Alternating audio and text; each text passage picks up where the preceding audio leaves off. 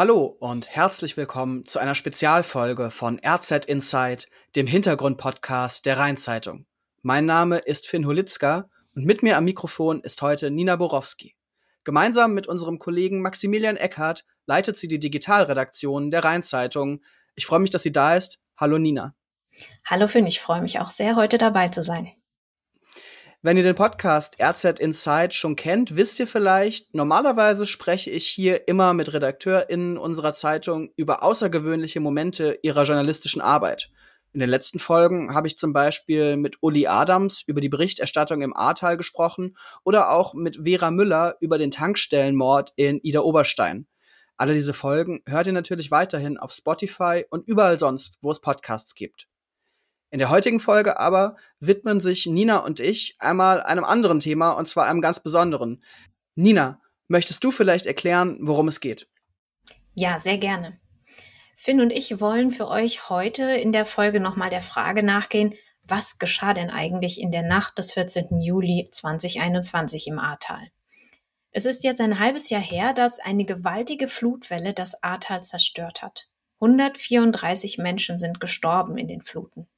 Ganze Häuser und Brücken wurden von den Wassermassen weggespült. Die Heimat vieler Menschen existierte von jetzt auf gleich nicht mehr. Eine Nacht hat alles verändert. Bis heute fragen sich viele, wie konnte das passieren? Wer von den Verantwortlichen wusste wann was und vor allem, warum wurde nicht früher gewarnt? Unsere Lokalkollegen in der Lokalredaktion in Bad Neuenahr, die selbst betroffen waren und unsere Mantelkollegen suchen seit Juli nach Antworten auf all diese Fragen. Auf rheinzeitung.de sind seit der Flutnacht mehr als 1200 Artikel online gegangen. Besonders spannend, finden wir, ist die Chronologie der Flutnacht. Ja, und genau deswegen wollen Nina und ich in der heutigen RZ Insight Spezialfolge für euch nochmal auf genau diese Chronologie der Katastrophe schauen. Dazu ein Satz vorweg. Es fallen gleich ziemlich viele Zahlen von Uhrzeiten bis Pegelständen, aber keine Sorge, man muss sich die natürlich nicht alle sofort merken. Sie verdeutlichen lediglich die Dramatik des Abends nochmal sehr gut, denn da passierte einfach vieles binnen kürzester Zeit. Wer das Ganze im Anschluss nochmal in Ruhe nachlesen will, findet die Chronologie natürlich auch auf rheinzeitung.de. Und jetzt genug der Vorrede. Wenn wir über die Chronologie der Katastrophe am 14. Juli reden, lohnt es sich zu Beginn sogar kurz mal auf den Vortag zu schauen.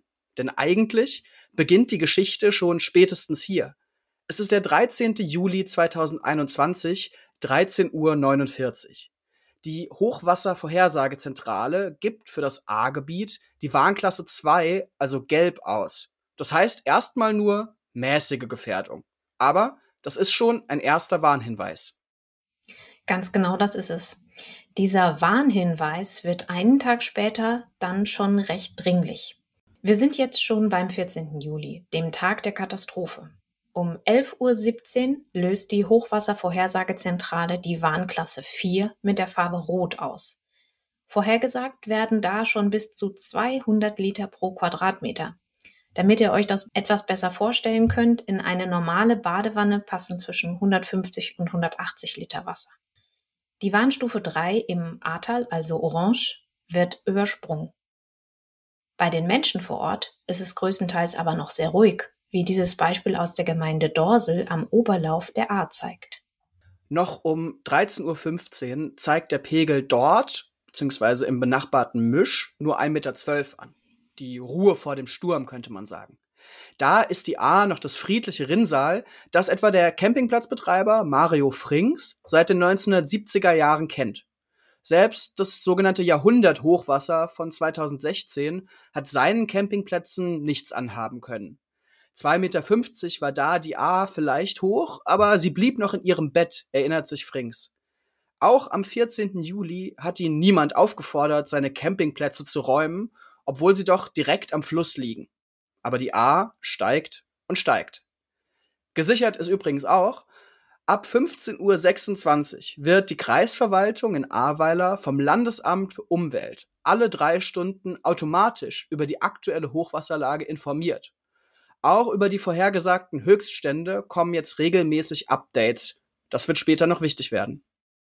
Man konnte sich also am Nachmittag des 14. Juli schon ziemlich sicher sein, dass es ein Hochwasser geben würde. Allerdings hat dort noch niemand geahnt, wie schlimm es wirklich kommen würde. Das war zu diesem Zeitpunkt auch für Ortskundige nur schwer einzuschätzen. Finn, du hast darüber ja schon mit unserem Kollegen Uli Adams, dem Redaktionsleiter aus Bad 9a, in eurer Podcast-Folge gesprochen. Wir hören hier einfach nochmal rein. Man weiß aber einfach auch nicht, äh, wann tritt das ein, wie schlimm, wie schwer wird das. Wir sind Hochwasser erfahren, sowohl was die A als auch äh, den Rhein angeht. Deshalb, ja, was für uns also eine klare Sache, ja, es wird ein Hochwasser geben. Ich habe dann nachmittags um vier beispielsweise in, in Altena am Campingplatz äh, angerufen, habe gefragt, was habt ihr euch vorbereitet? Ja, sagen sie, wir haben hier alles abgeräumt, äh, da steht jetzt nichts mehr, außer den, den, den Dauercampern, die da ihre Teile dann gesichert hatten soweit man das dann eben kann. Also die haben alles versucht rauszukriegen, was rauszukriegen war, wie mir die Frau sagte. Äh, ich habe dann anschließend auch noch, um einfach um aktuell zu sein, äh, noch mit dem Bürgermeister in Maischoss gesprochen. Und er ging einfach auch zu dem Zeitpunkt so gegen 16.30 Uhr noch von einem Jahrhunderthochwasser, so wie wir es 2016 hatten, aus. Darauf war man gefasst. Und dann war der Mann auch gefasst. Also der war nicht aufgeregt, der war nicht in Panik. Ne? Ja, ja, das ist schon klar. Wir müssen vorsichtig sein. Wir müssen was tun. Wir äh, haben auch den Menschen, die direkt an der A wohnen, Bescheid gegeben. Also man war auf ein großes Ereignis vorbereitet, aber was dann später kam, war halt eben eine ganz andere Geschichte. Es ist 16.30 Uhr, als der Pegel beim Misch an der 3-Meter-Marke kratzt. Jetzt wird auch der eigentlich abgeklärte Campingplatzbetreiber Mario Frings in Dorsel so langsam nervös. So hoch war das Wasser noch nie, bemerkt der 47-Jährige. Es lief mir schon in die Stiefel.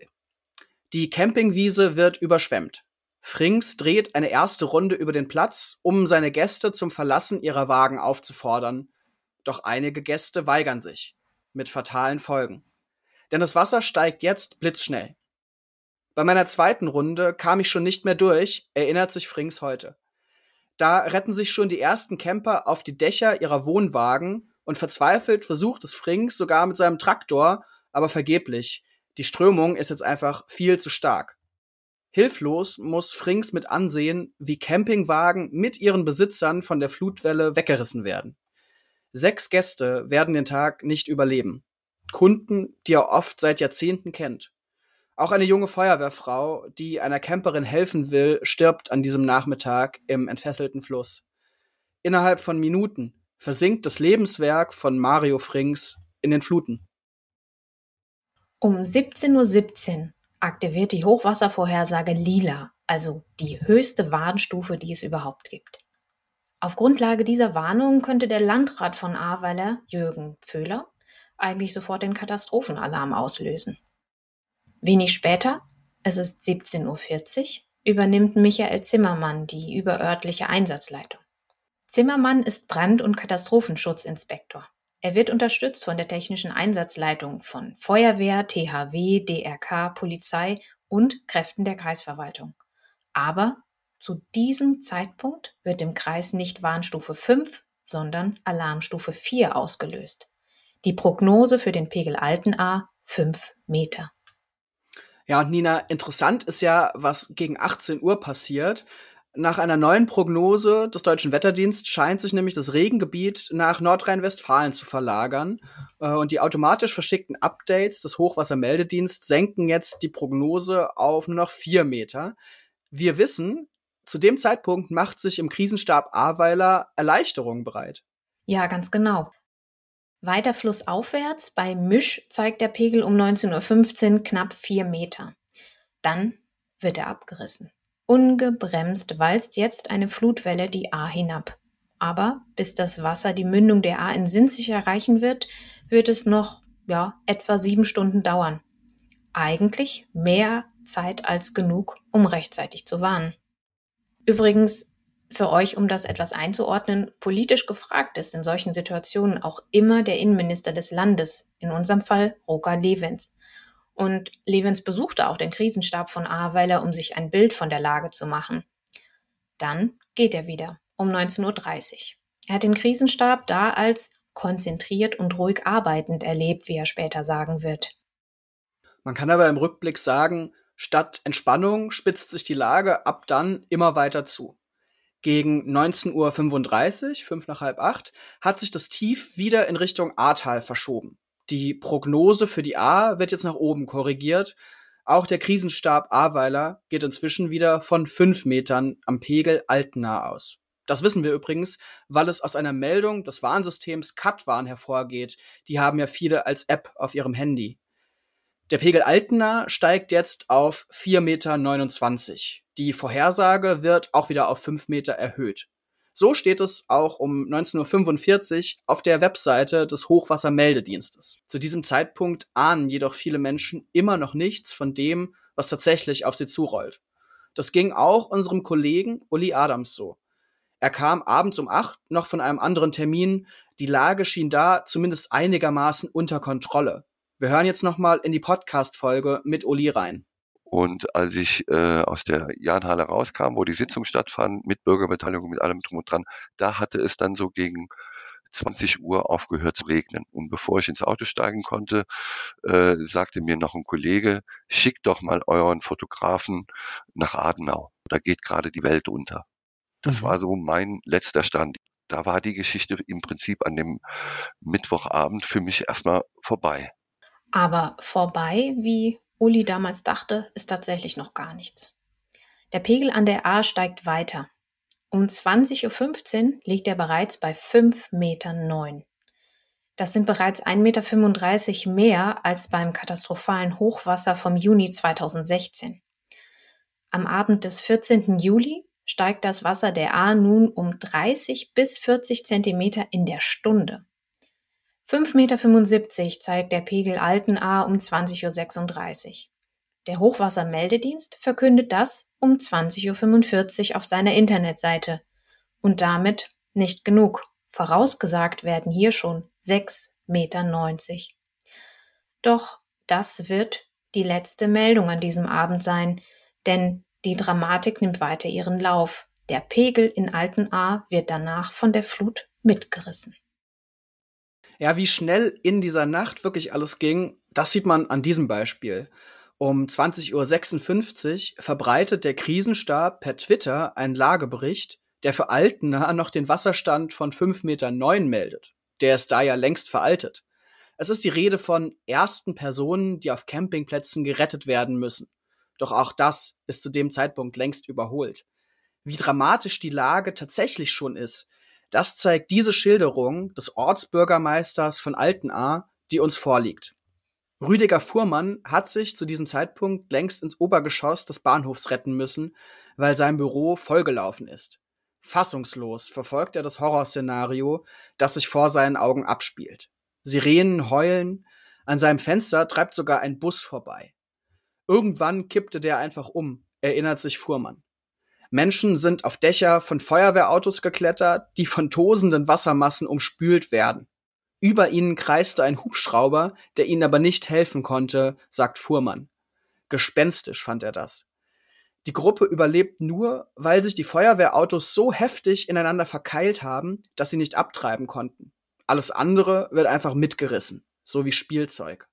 Autos und Bäume knallten gegen die Brücke, sagt Fuhrmann. Ein ohrenbetäubender Lärm muss das gewesen sein. Irgendwann treibt sogar ein ganzes Haus am Bahnhof vorbei.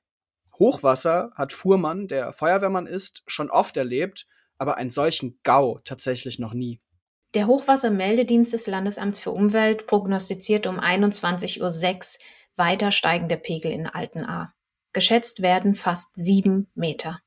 Doch wie hoch das Wasser wirklich wird, weiß niemand mehr. Um 21.26 Uhr, nur 20 Minuten später, bekommt die Kreisverwaltung Ahrweiler nochmal eine automatisierte E-Mail des Landesamts für Umwelt. Für euch zur Erinnerung, diese automatischen E-Mails gehen an diesem Tag seit 15.26 Uhr alle drei Stunden ein. Die Vorhersage jetzt, sechs Stunden später, lautet 6,90 Meter am Pegel Altenahr. Um 22.04 Uhr ruft die Einsatzleitung in der Kreisverwaltung Ahrweiler die höchste Alarmstufe aus. Das geht nach Recherchen von Focus Online aus dem Einsatztagebuch hervor, das der Staatsanwaltschaft Koblenz vorliegt. Aber Die Information dringt zunächst nicht nach außen. Warum nicht? Wartet der Krisenstab noch auf das Okay von Landrat Pföhler? Denn der oberste Krisenmanager des Kreises ist der einzige, der den Katastrophenfall auslösen darf. Und wo ist Pföhler zu dem Zeitpunkt? Im Interview mit unserer Zeitung hat er aber schon Ende Juli erklärt, seiner Frau zu Hilfe geeilt zu sein, die ebenfalls schwer von der Flut betroffen ist. Focus Online zufolge soll Föhler gegen 22.15 Uhr Nachbarn in Ahrweiler gewarnt haben, so schnell wie möglich die Häuser zu verlassen. In der Nacht schwappt das schlammige Wasser bis in die Erdgeschosse, auch bei Frau Pföhler hat ihr Mann beim Ausräumen des Kellers geholfen und dadurch eine wertvolle Stunde verstreichen lassen, bis endlich der Katastrophenalarm ausgelöst wird? Dauerte es also länger als nötig, bis ein 50 Meter breiter Streifen rechts und links der A evakuiert wird? Ist Föhler dennoch wenigstens telefonisch erreichbar? All diese Fragen sind heute, ein halbes Jahr nach der Katastrophe, immer noch offen. Fakt ist aber, Erst um 23.09 Uhr warnt Pföhler per Pressemitteilung der Kreisverwaltung, bitte bleiben Sie, wenn möglich, zu Hause und begeben Sie sich gegebenenfalls in höher gelegene Stockwerke, vermeiden Sie unnötige Fahrten mit dem Auto, die Lage ist sehr ernst, es besteht Lebensgefahr. Ja, und wenig später, um 23.15 Uhr, erläutert Pföhler auch in einem Lagebericht die katastrophale Situation an der A. Doch zu diesem Zeitpunkt ist es für viele Menschen längst zu spät. Immerhin, viele Bürger helfen sich in ihrer Not gegenseitig. Was das Ehepaar Susanne und Dominik Ketz aus Bad 9a in dieser Nacht erlebt hat, das hört ihr hier. An dem Abend haben wir gesehen, wie das Wasser über die Ufer gegangen ist. Also gerade ähm, bei unserem Gymnasium zum Beispiel ist der ganze Schule vollgelaufen und in dem Moment war völlig klar, das war noch nie und da passiert jetzt irgendwas äh, ganz Schreckliches. Und dann haben wir uns natürlich dann auch schnell in Sicherheit gebracht, beziehungsweise sind dann nochmal in die Mittelstraße runter. Das ist ja direkt die Parallelstraße, wo wir wohnen, und haben da einfach versucht, noch zu helfen, weil viele Leute äh, aus den Wohnungen raus mussten und so weiter. Als wir dann da nicht mehr oder als ich da nicht mehr groß helfen konnte, ähm, bin ich erstmal nach Hause. Wir haben uns dann 3, 4 Uhr nochmal kurz hingelegt, äh, nach 15 Minuten aber wieder angeguckt und gesagt, also schlafen können wir jetzt eh nicht. Dann sind wir mal auf den Balkon gegangen und das war auch ein sehr eindrucksvolles Bild. Man schaute runter in die Stadt, das war alles stockfinster, also der Strom war ja abgestellt worden. Man hatte ähm, dann so einen Geruch in der Nase, den werde ich auch nie vergessen. So eine Mischung aus Benzin, Heizöl, also wirklich wie wenn man an der Tankstelle irgendwie steht und äh, gerade zapft. Also das war ganz unwirklich. Und ähm, naja, ich habe mir dann relativ schnell meine, meine Arbeitssachen angezogen und habe gesagt, ich gucke jetzt mal, wo ich schon wieder helfen kann. Der O-Ton von Familie Ketz, den ihr gerade gehört habt, der ist bei einem Projekt mit Studierenden der Uni Mainz entstanden. Und zwar haben die im Rahmen eines Projekts des journalistischen Seminars sechs Videos über verschiedene Helfer im Ahrtal gedreht. Wir haben diese Videos auf rheinzeitung.de und natürlich auf unserem YouTube-Kanal veröffentlicht, also schaut gern mal rein. Bei unserer Chronologie der Flutnacht sind wir jetzt schon um 23.30 Uhr angekommen. Wie gesagt, die Flutwelle rollt da schon seit Stunden durchs Ahrtal. Doch in Sinzig legt man sich gerade schlafen. Zur Einordnung, Sinzig, das ist am Unterlauf der A, also ganz am anderen Ende als Dorsel, wo wir mit unserer Chronologie begonnen haben. Die Anwohnerin Ute Saat erzählt, dass in Sinzig noch immer nicht jeder weiß, was sich da zusammengebraut hat. Keine Sirene, keine Warndurchsagen, keiner, der an ihre Tür klopft. Die hätten uns doch alle rausklingeln müssen, empört sich Saat. Gegen 23.30 Uhr sieht sie, wie Autos durch ihre Straße rasen. Heute vermutet sie, dass sich da schon A-Anrainer nach Evakuierungsaufforderungen in Sicherheit gebracht haben. Von all dem weiß sie damals aber noch gar nichts. Ihre Tochter geht sogar um 1 Uhr nachts nochmal mit dem Hund spazieren, völlig arglos, und danach legt sie sich ins Bett. Es wird aber ein kurzer Schlaf. Schon kurz nach zwei Uhr wird die Tochter von einem Geräusch geweckt. In ihre Wohnung im Souterrain sickert Wasser ein. Durch die Haustür strömt die schlammbraune A. Die Tochter packt also die wichtigsten Sachen und flieht ins erste Stockwerk zu ihrer Mutter. Das lief ab wie im Film, erinnert sich Ute Saat.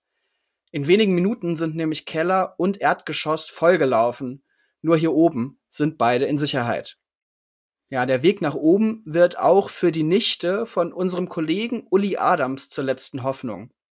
Allerdings, das hat er erzählt, kann es Stunden dauern, bis man gerettet wird und sogar Tage, bis man dann seine besorgten Angehörigen informieren kann.